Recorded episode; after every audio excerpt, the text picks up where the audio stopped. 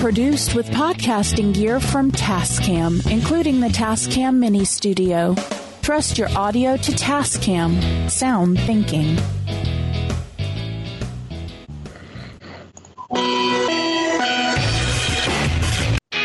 Microphones and headphones provided by CAD Audio. CAD Audio, expression through innovation.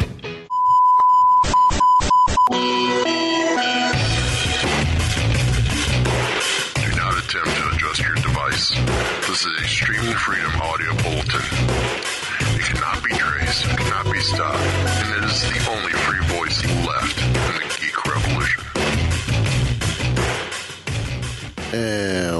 to another episode of Weeby Geeks. It is the dazzling duo, Derek and myself, Mike. How's it going? Not bad. Two days until I'm on vacation. Yep. I've got work. I got my days off as we're recording, which final Wednesday of the, well, final Wednesday that we record. We're moving recordings to Fridays now, which means shows are going to get moved to a weekend release, which puts pretty much all the shows I'm involved with on, on the weekend. So just follow us to the weekend. Kind of almost there anyway, the way it's been crazy around here. Um, let's see. Uh, got the holidays coming up, so no show next week. Uh, but we will be back. Uh, what is that? January. Uh, the first weekend after New Year's, around the fifth, fifth, sixth. We're back, something like that. I think so.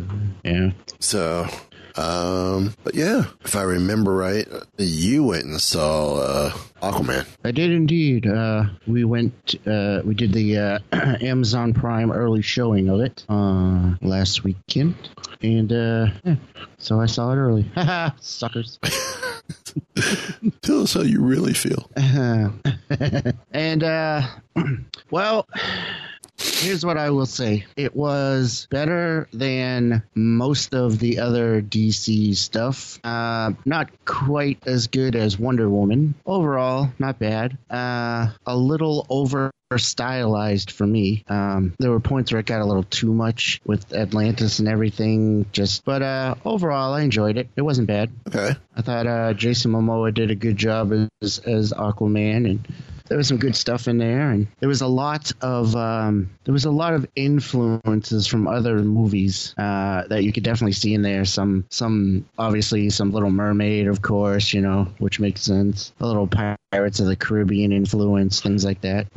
Okay. So basically, I liked it, but I didn't love it. Uh, well, before we go any further, joining us on the line is Jamie Bernadette. She just appeared on Midnight Texas in a in a pretty major role. Uh, how are you doing tonight, Jamie? I'm doing great. Thank you. How are you? We're doing good. So tell us a little bit about um, the role that you had, uh, or about your role on Midnight Texas. Well, I played Peaches, a vampire who gets into trouble with Fiji, the good witch on the show, who turns very, very bad.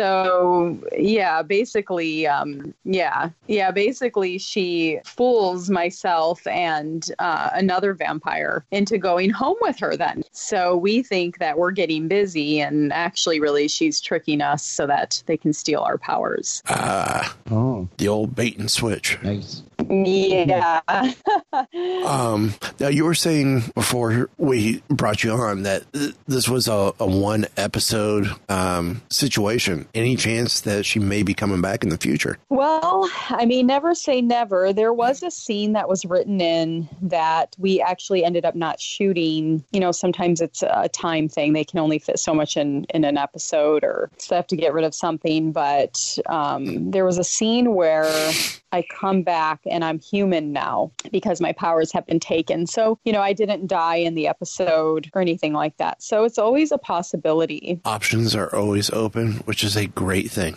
Yeah. Sounds like it was an interesting episode. it was a what? It was an interesting episode. Yeah, it, it was interesting. It's it's actually a very um, intricate show. There's there's a lot of storylines, a lot going on, and a lot to keep track of for sure. Mm.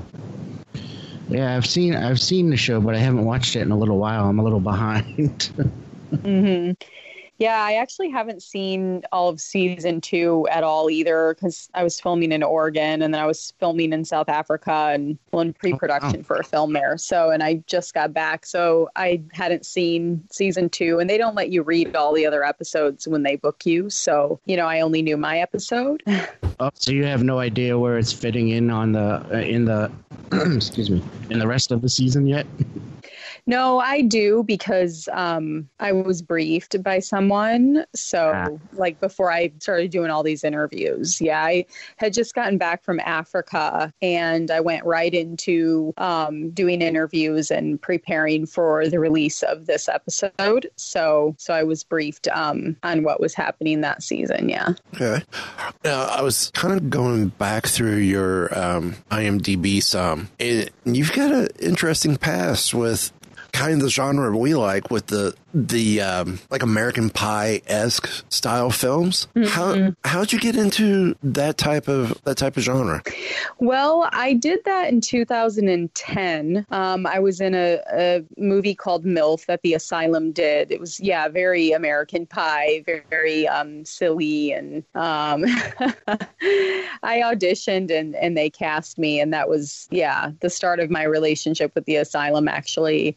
Um, and then that director, Scott Wheeler, pulled me in for a similar film he directed called Celebrity Sex Tape. Again, another American Pie type film, hilarious movie, um, but in a, small role that, you know, so he pulled me in and got me in that one. And that was, oh, that must have been 2011, I'm thinking. So yeah, I haven't really done anything of that genre since we're into Okay. 2019 almost. So it's been a while, eight years, but yeah. Do you, do you miss it? Um, I mean, I love comedy, so I always have fun with comedy. and there's just not as much comedy as there is um, dramas and, and horror and thrillers. So anytime I get to do comedy, it's it's always a joy. But I they they say that comedies can be more difficult to do sometimes because you're trying to be funny. You ever did you find that or Yeah, you know, I I know what you're talking about. We as actors, we kind of can have a tendency to want to be funny when we're in a comedy. And I have learned through experience that I don't think that's what you want to do. But it depends also on the type of comedy. If it's an over the top comedy, yeah, you know, you're you're being overly dramatic and, you know, um, but if it's a if it's it's a regular comedy, I think usually it's better to err on the side of just being natural, and the lines will be funny. You don't have to try to make them funny, um, if that makes sense, or the situations are funny. I remember there was a scene actually in a drama I did called The Furnace earlier this year in Africa, and the director, great director, um, Darrell Roodt, he's an Oscar nominated director. There was a scene that was written, and it was written to be funny, but I was like kind of making it funny, you know what I mean, a little bit. And he said, Jamie, don't do that. Just deliver the line straight. And he caught it right away. And I said, okay, but that's a good lesson to learn, I think. Um, you know, but yeah, and I did a comedy called Smothered by Mothers that also just came out. Um, great film, but yeah, I played that one straight. I filmed that a few years ago, but I a- played that one pretty straight without trying to be this obnoxious, funny character, you know? right? Um, just realized there's a question I wanted to ask about Midnight Texas. How how did you feel about um, playing Peaches? I mean, was it something that wasn't much of a stretch for you, or um, Um, I always wanted to play a vampire. It was my dream role. So I felt like I really fell into it and loved it. so, and when I watched it, I was like, yeah, you know, I like me as a vampire. I want to do this again. so. yeah, I had great fun with it. I mean, when you get to play a vampire, I mean, man, you get to have fun because a vampire can do anything, you know? Right. Versus if you're playing like a regular person, I think being natural is the is number one and being real and true to what you're saying and the emotions that you're feeling. But being a vampire, now you can really go out on a limb, you know? Yeah, I can I can definitely see where that would be fun. Yeah. The only the only other downfall I can see about being a vampire, it's a job that sucks. The job. yeah. I know, typical me. uh, anyway, yeah. uh, What's been outside of Midnight Texas? What's been some of your favorite uh, projects that you've worked on? I love the furnace, um, which I mentioned I did in Africa earlier this year. It was a most difficult film I've ever done by far, but it was very rewarding. And I, I worked with a phenomenal director, um, and I grew so much uh, personally and and in my craft in in that film. And I've since seen the movie. I saw the producer sent me an early link. Actually, I just watched it like a week and a half ago, and I cried, cried. I didn't think it was possible to cry at my own movie because it's hard for me to get into my own films um, especially like if I'm the lead, because um, it's I just watch myself and I'm like, oh gosh, or you know, it's hard to watch myself. So I, the fact that we reached the, I was reaching the end of the film, I just started bawling and crying through the scenes, and it was like crazy. And other people who've seen it said they've cried too, and they've all said they've cried. So I'm hoping it hits audiences in a very powerful way. If it can make me cry, you know, when I'm watching myself, which is so distracting, terribly distracting, then hopefully it'll, move audiences. I mean, it's a phenomenal story, a, a very inspirational story. so that, that that that brings up two questions in my mind. Uh, number one is was it so difficult because of the of the story or Um, um, was, what specifically was Mhm. Yeah, it was difficult emotionally and physically. I was playing a, a girl who loses the use of one of her lungs. And when we shot it, as 98% of movies are shot not in order. So we're jumping all over the script. And my lung, actually, what happens when you lose the use of a lung is the other lung will expand in the chest cavity to, to um, compensate. So we're jumping all over in the script. And I had to know where my breathing was at, where I was at physically each scene. So I had to know where I was coming from and then and piece this together. And, you know, in my mind, knew exactly where I was at physically. And then every day, pretty much on that film, there was some kind of emotional scene. I'm not talking like emotional where I'm crying my eyes out every day, not that, but there was more were those scenes too. But where I'm emo- I'm a I was an emotionally distraught character. You know, I held it in a lot and tried to hide it, but I have to get to a place mentally where I can show that and have it be truthful. So for me to get to that place mentally takes some mental legwork. Like I spent almost that whole film off in a corner by myself. um, you know, and people learned that about me, gave me my space and and respected that. So yeah, it was just one of those emotionally tough films. Like I lose my husband in it too. He dies like right in the beginning of the film in this car accident, and that's how I lose one of my lungs. So I'm coming back, and I'm just in a complete case of apathy. And then I train and build up and run this race and everything in the African um, desert. Okay. Oh, that's cool. So the other the other question I had then was, um, so are you, are you one of the type of actors? If you watch your own stuff, you you pick out what what you feel like you did wrong or could change or could do better or Mhm. something like that. Mm. Always, always very critical of myself. Very. hmm Yeah. Yeah, I hear that from a lot of different actors. They always say that. Some some can some can just watch themselves like it's no big deal, but a lot when they watch themselves, they, they tend to do that. Yeah, yeah, a lot don't like to watch themselves. That's for sure. Like Johnny Depp, Natalie Portman. I mean, some big actors. Yeah. Actually, even I just heard a uh, an interview with Alan Alda the other day, and he was saying the same thing. Hmm. Wow. Wow. So that's good company. Yeah. Yeah. So besides acting, have you? Is there another direction you you want to go in the entertainment business, or? Well, I've produced a couple of feature films. One's coming out on January 11th to Cinemark theaters, and then it'll be released on video on demand January 15th. So I produced it, I co-wrote it, and I and I lead the cast. So that movie's called The Sixth Friend, and then I produced another feature called State of Desolation, and I lead the cast as well. Um, so yeah, I've done that, and it's possible I could produce in the f- future again. I mean, I've talked about it with some different producers, like teaming up, and so we'll see what happens, you know. Um, but yeah, I've been so busy with acting, and producing is a full, full, full time job. oh, that goes on for for a long time, you know, for because you're trying to sell it, and you know, it just goes on and on. So I don't know. We'll see. But I write too. Um, Um, you know, it's a possibility of me writing more scripts and things as well. Who are some Well, of your? that would be the perfect to get a movie you want to do is to write it yourself. Yeah, exactly. Exactly. That's right. I should write a vampire movie because I want to play more vampire roles. That's not a bad idea. no, that's idea. a great idea. yeah. Who who's been some of your inspirations?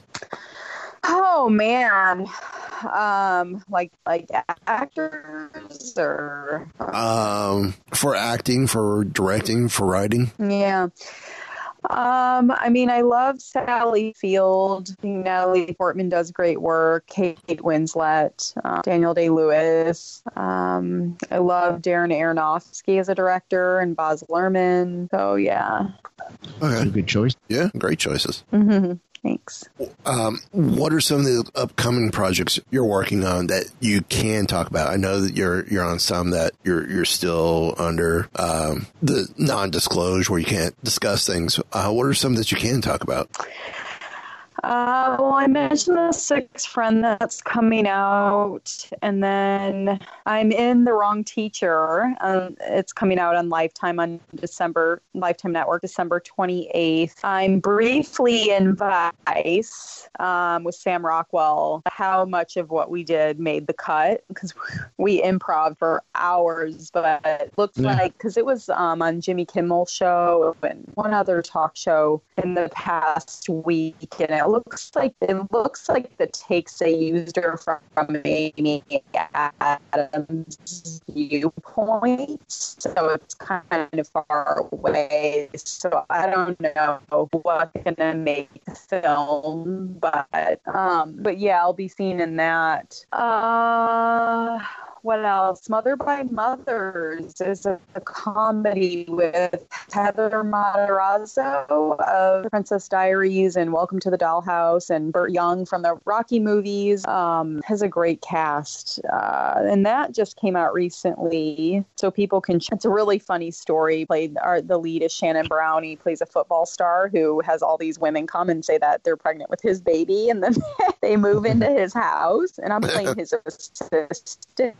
Um, and we have chemistry in the film, and two, and it's I don't know, it's all just twisted, but it's hilarious.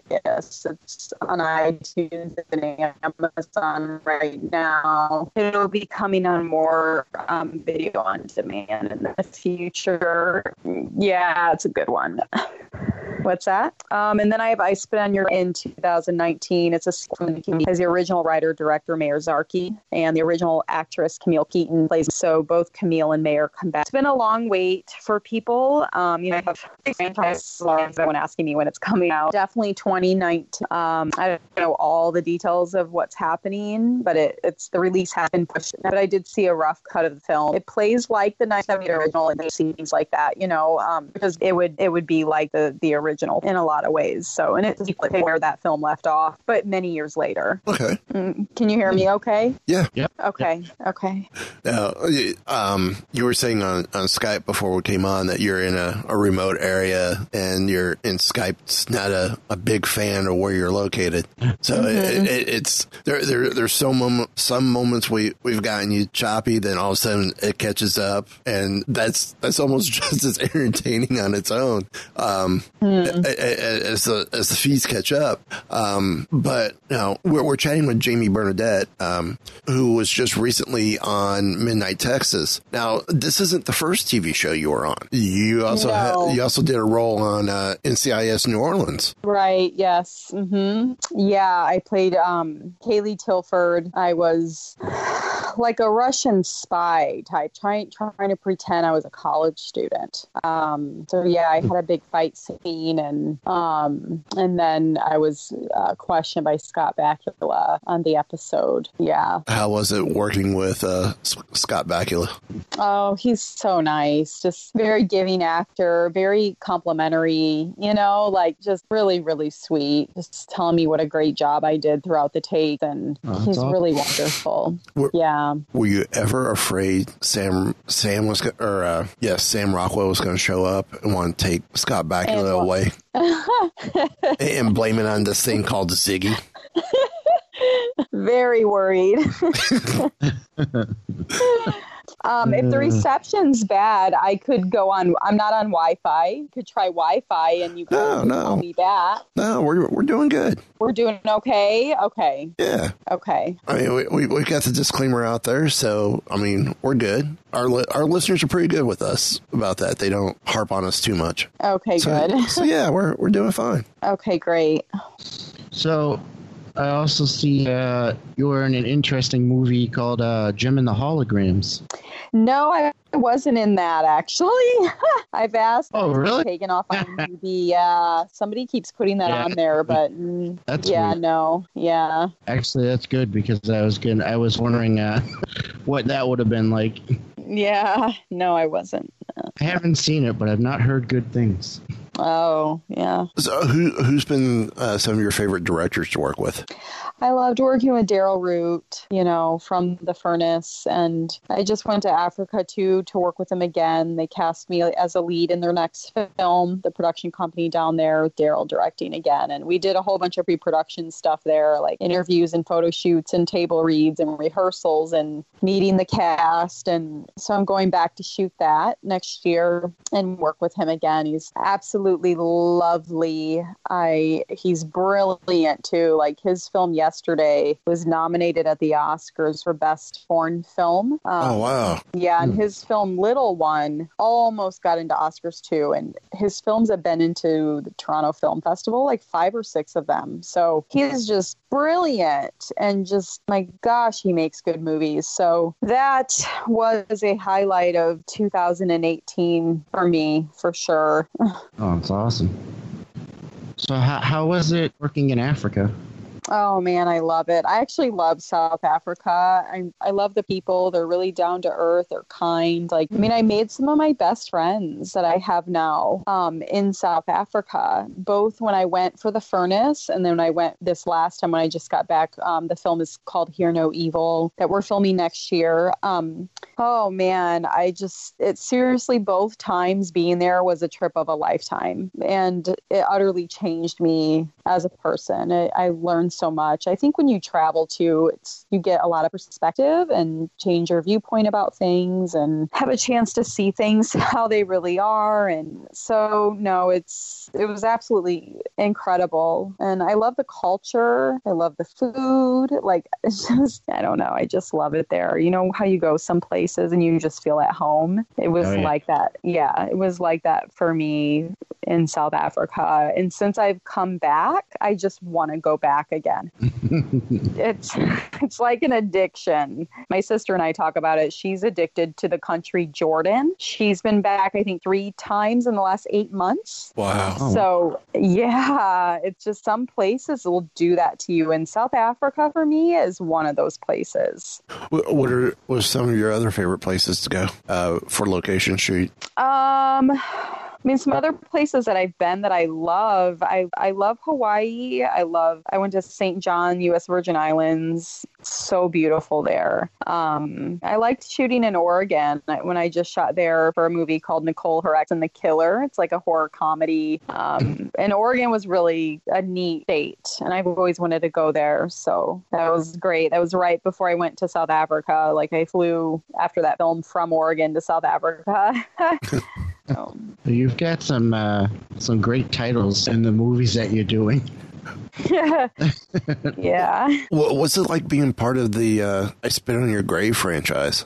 Oh man, that was incredible. It was just one of those surreal things. I mean, I remember being two weeks into the shoot and being like, Am I really here? Is this really happening? Um, I wanted that role so badly. Like I, I saw the casting notice and I thought, Oh, I'll submit to this, but I won't get it, but I'll push the button. And then they requested me sending a tape. I sent a tape and then they requested me to come back in for in person callback. And I thought if I meet Meir Zarchi, the director of the original 1978 film, I will be happy. Even if I don't book this, I will be happy if I get to meet him. And then I walked into the room and Meir was there. And I was just like, oh my gosh, because I knew that original film and I was blown away by it. I mean, talk about telling a brutal story with so much truth and rawness that Yeah. it feels real. Like, he really accomplished something with that. So it was, you know, and then I met him and then then I got called in for a third callback that was five hours long. Wow. I read with a bunch of different actors, yeah. And then it was like a few months of waiting and the producer would call me and he'd ask me a question and then I wouldn't hear from him and then he'd call me and ask me another question and it was a lot of back and forth. Like and then finally I got the call that they cast me as a lead and I cried, I cried mm. for 20 minutes. So it was I wanted that film so badly.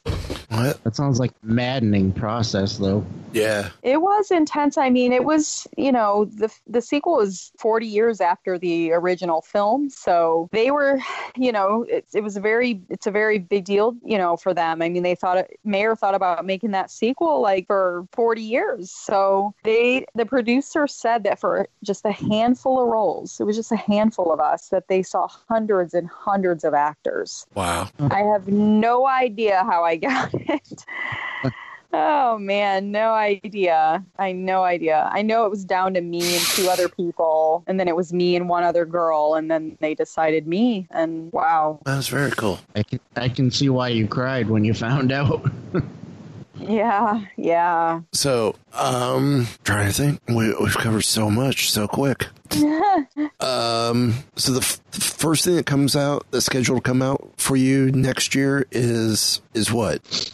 Let's see. I have Vice on December 25th. The small part was Sam Rockwell, and then and then I have uh, The Wrong Teacher on Lifetime Network December 28th, and then I have The Sixth Friend um, on January 11th in Cinemark theaters in select states. Um, we're still waiting to get the final list of cities that it's going to be in. Okay. And then it'll be on video on demand all over the place January 15th. Um, and then I Spit on Your Grave Deja Vu. We I don't have a date yet, but that's 2019 as well. I have several coming out and potentially um, 2019, but but those are the solid dates that I have. And people too can see Smother by Mothers now, the comedy. It's um, iTunes and Amazon right now. Okay. Awesome. yeah, another great. Where can people find you online? I'm on Instagram. I'm very active on, on there. I'm really into photography. Um, so I'm Jamie Bernadette, just spelled just like my name. Um, people will see it. It's a verified account, so they'll know it's me. And then I'm on Twitter, also a verified account, so they'll know that's that the real me. It's uh, Jamie Bernadette without the e on the end. but, but they'll find me um, if they just search my name. And then I'm on Facebook. I have, uh, yeah, a personal page that I make pretty much public. Every post is public. So, Okay. yeah, they can follow me on there as well. Awesome. Derek, you got anything else? Um, no, I I think we, I think that's all I have. Well, thank you for joining us uh, this week on the show. Oh, thank you so much. Thanks for having me. Oh, it's our pleasure. So, um, if you missed it, go on NBC On Demand, go check out Midnight Texas, and watch uh, the. Well, make sure I get my dates right. The December 14th episode of Midnight Texas. So go Yeah. check that out. Um, check out the movies that uh, Smothered by Mothers that's out now. Uh, and, and look out for her other films that are coming out here in the near future. Again, thank you for coming on. Oh, thank you for having me. Oh, it's our pleasure. One. Tell him about the Twinkie. What about the Twinkie? Well, there's no Twinkies really involved, guys. Uh, it's Derek and Mike again. Uh, want to thank Jamie Bernadette for coming on and, and chatting about Midnight Texas and what it was like there and, and some of her other roles she did and what it was like on set for that. So, um, yeah, it was cool. I can't. I need to go back and watch Midnight Texas again. Watch that episode. It was a fun episode. It really was. So, um, but how about this? Since it's kind of our last show of the year, um, Sci-Fi Wire gives us the worst genre films of 2018. So here are the very bad, the Darkest Minds. Uh, number four, Blumhouse's Truth or Dare. Yeah, I heard that one wasn't very good. Number three, Kin, K I N, like Kin, next of type. Uh, number two, Death Wish. Yes, we are talking about the remake, which Yeah. shouldn't have been remade. Number one, Mute. So, uh, any others you think should have been on this list? Hmm. Not that I can remember now, no. I, I would say, okay, I haven't seen any of these, but I, I would put, in all honesty, I would put Death Wish at the top. Yeah, it was just a bad idea from the beginning. Yeah, yeah. But there is hope because uh, we also have the biggest surprises. Well, uh, well, I don't know if all of them are. Some of them are hopeful. Some of them are not. Very true, Uh, both ways. Yeah. So the biggest surprises, uh, the eight biggest geek surprises of 2018, according to Sci-Fi Wire. Number one, Black Panther making over one billion dollars. Um, I don't know. That didn't really surprise me. No, It's a great movie with a lot of uh, Now, a lot of interest. if it made a lot less than that, That would be a surprise. that would have been the surprise. Mm. Uh, next, ooh, next we have the uh, Solo Star Wars Star, you know, the Solo film. Solo, a flop- Star Wars story. Flopping. That was, Okay, box office maybe. yeah, DVD sales, it made up for it. yeah, and I mean, we've discussed this many times on Wookie Radio. Yep. It, it I don't. Mm, yeah, I guess it was a little bit of a surprise just how bad poor uh, in theaters, but Yeah, but when you've got the vocal minority Mm. going out there and and threatening, you know, doing their protests and everything else, instead of just accepting the film for what it was because Yeah. of how they how they felt about Last Jedi. Uh, mm, yeah, yeah, uh, very disappointing. Next up, we have the James Gunn firing from Marvel. yeah, that was a that was a surprise. That was definitely, yeah, that was, yeah, definitely a surprise. An unfortunate one, but Yeah, ooh. Ah, next up, we have a new Star Trek series starring Jean-Luc Picard. yeah, That is an awesome surprise. yes, it is. Seeing Patrick Stewart back to reprise his role as Jean-Luc. Oh, I love it. I love it. Ah, yes. Next up is Venom.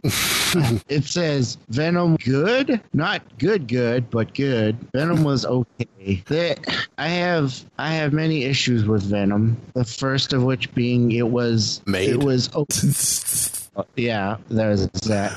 It was okay. It was an okay film, but it wasn't a great film. Um, also, the lack of Spider-Man in the, the film is a big problem for me, and the fact that the movie has done well is another big problem because it means that Sony will want to continue on this path they're going on, and it's not going to be good no, not going to be good. Uh, next up, they have Rick dying, but not, in the Walking Dead movie verse. So I actually have not been watching Walking Dead this season. Um, I kind of lost interest when I heard that uh, Andrew Lincoln was going to be leaving. And not playing the role of Rick Grimes anymore, I kind of lost interest. Although I do kind of want to catch up on it just to see what happened because then they announced or that they they talked about planning to do some Walking Dead movies starring Rick Grimes. Right. So now I'm like, what? What are you talking about? So now I, I don't know. Now I'm now I kind of want to go back and check out the season just to see what happened and what where they're at now. Yeah. Uh, next up, I guess it's a surprise, but not one I care much about. And that is that the Avatar sequels are actually happening, I guess, allegedly. I won't believe it until they're actually in the theaters, but hey, you know, there you go. They're still planning on doing the four sequels. Why? Why? Why? Does anybody even care anymore? No. Uh, They only cared long enough when the land Oh, opened yes. at Animal Kingdom. Outside of that, no. Yeah. Now he, here's definitely this next one's interesting because it was not a surprise, sort of a surprise, then it was a surprise, and now it's a question mark. And that was um, all the cancellations of like some Marvel series. Yeah. Yeah. Um, when they canceled when they canceled Iron Fist, that was kind of not a surprise because Iron Fist was kind of not not their strongest show, we'll say. Um, and then when they canceled Luke Cage after that, I was like, okay, so I guess that makes sense too. Luke Cage was eh, better than Iron Fist, but eh. so maybe that'll open up a path for them to do uh, Heroes for Hire. And I was like, okay. And then Daredevil got canceled, and that was when I realized, oh, I see what's happening here. Um, Daredevil was was of course their biggest show, their biggest Netflix Marvel show. It was, you know, it did well. It was a good show. And uh, then word came out that it wasn't Netflix who canceled the show, but actually Marvel. And then um, there was a report that came out that Marvel is not allowed to use any of the characters for two years after their shows are canceled Yeah. according to a clause in the contract. So, could that be why Marvel is canceling them now? Who knows? And then, of course, uh, we know that The Punisher is coming out in January. So, look for that to be canceled in February.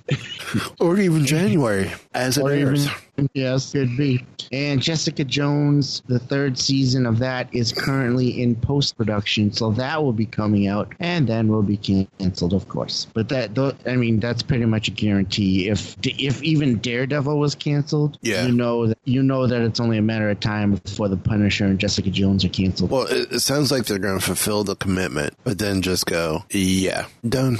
Yeah, and that that for me was would be probably my biggest surprise is all that happening, and happening kind of quickly too. Yeah, yeah, that that has definitely turned into a surprise. Um, and- and I think for me too, it's the whole. It's they're not going to be on Disney Plus. They're not going to be on Hulu. Right.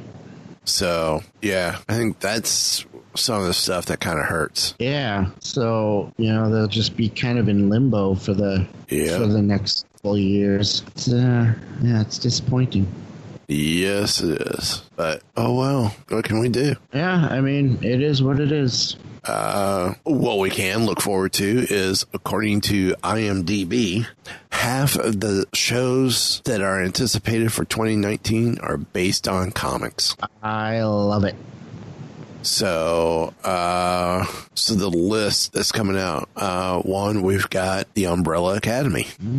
Uh, it's coming to Netflix next year. Um, while The Watchmen is on HBO and then Amazon Prime is going to have The Boys. Sci-Fi is going to have Deadly Class to go with its other comic book series, Krypton and Wynonna Earp. And Doom Patrol will spin out of Titans on DC's Universe app. I just saw a trailer for Deadly Class. It looks uh, Oh, it's pretty interesting. Yeah. Mm. Uh, so the Umbrella Academy uh, is written by Jeremy Slater, and it's based on the Dark Horse comic series, um, which tells of the story of a dysfunctional and estranged family of superheroes. Uh, is forced to come together and solve the mystery of their father's murder. Um, the Watchmen will not adapt any specific comics f- from the world of Alan Moore and David Gibbons, but will instead chart new territory within the world. Um, so that can be interesting.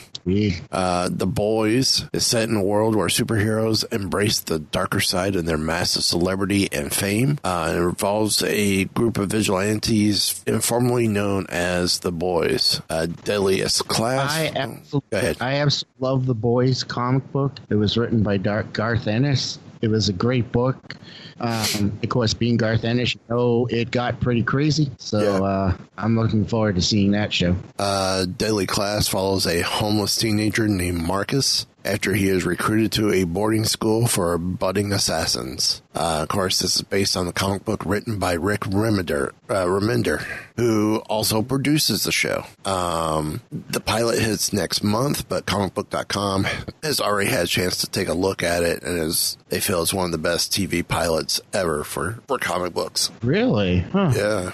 Uh, Doom Patrol is a re-imaging of one of DC's beloved group of outcast superheroes. Um, the the members uh, suffer horrible accidents that give them this, their superhuman abilities. Um, of course, picking up after the events of Titans, Doom Patrol will find these le- uh, reluctant heroes in a place that they never expected to be, called to action by none other than Cyborg who comes to them with a mission that's hard to refuse, but with a warning that's hard to ignore.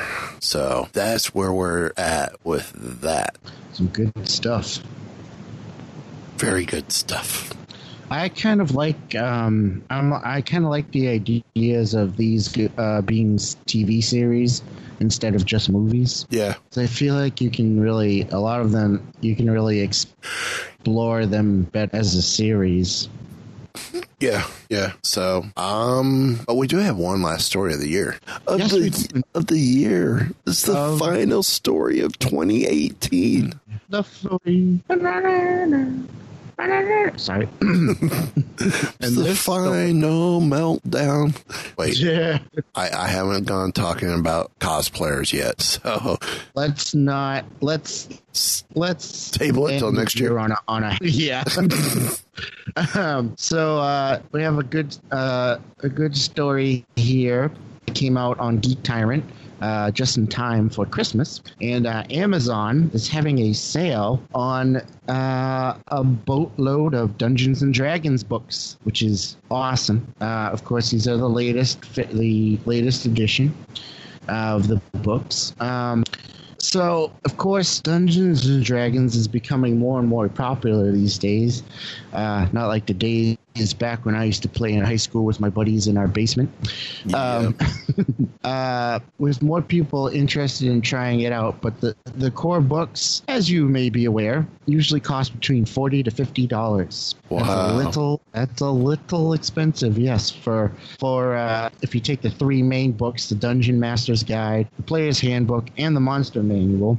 Um, that's basically 150 bucks. Um, wow. you can usually find the starter kit for closer to twenty dollars, but it comes with pre-made characters and it's not the full game. So I mean, you know, that's that's just for people who've never tried Dungeons and Dragons who want to kind of dip their toe in. But now is the perfect time to try the most famous tabletop RPG for yourself. Um, for Amazon is having an amazing sale on select D&D books, including the three core books. Uh, most of the items for sale can be picked up for less than 15 bucks each. Wow. Am- yeah. Amazon has a $5 off promotion on physical book titles over $20 when you use the code GIFTBOOK18 at checkout. Uh, Amazon is also offering a bonus 10% coupon on many of the books at checkout. So here's a, a rough list of what we have.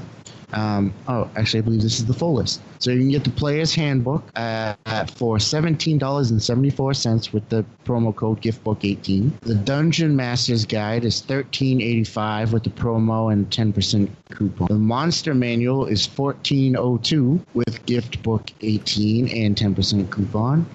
The D&D starter set is only $11.97. The Xanathar's Guide to Everything is $13.67. Waterdeep Dragon Heist is $13.98. Dungeon of the Mad Mage is $23.28. The Guildmaster's Guide to Rav- Rav- Ravnik- Ravnica, excuse me, which is the tie-in to Magic the Gathering, is only $14.02. Mordenkainen's Tome of Foes is $14.02. Volo's Guide to Monsters is $13.85, and the Art and Arcana Special Edition is $68.23 with the coupon. Uh, and the Art and Arcana Standard Edition is $25.87 with the Wow. promo. Uh, now, keep in mind, this promotion ends on December 21st. So uh, if you want to do it, you'll That get a couple Until Sunday. Friday. Friday. Sunday. No, Fri- Friday is the 21st. I can't count. That is some good deal if you want to. If, like me, you've been waiting to get into the new edition stuff because of the cost. Yeah. Well, do you do you remember when we had uh active or the advanced Dungeons and Dragons, which were all the hardbound books, and then you went with uh um what you call it the uh you you had basic, intermediate, and advanced Dungeons and Dragons. Or yeah, it's like the version I had.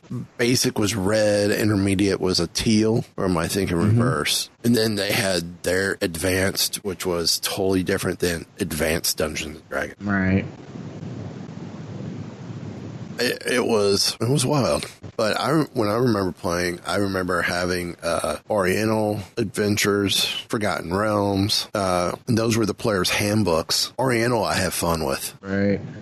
um, the regular book, Miss the uh, the Monsters Handbook or Monsters Guide, whatever it was called, uh, DM's Guide, Player's Handbook. Oh, there was something else. I can't remember what it was. So, but no, that was pretty much it. So, um, any any final thoughts before we go? Um. Well, just uh, happy holidays, Merry Christmas, uh, Happy New Year, all that.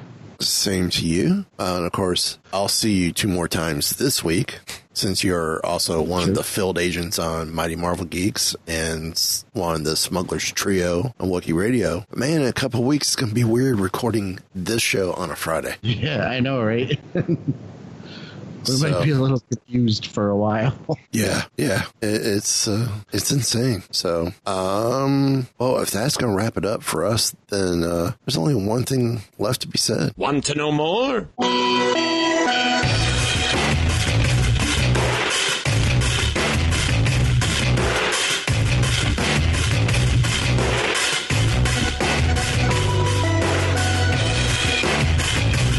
So, um, the bad crowd you've been hanging out with is a science fiction club? This has been a Weeby Geeks production. It will test your head and your mind and your brain.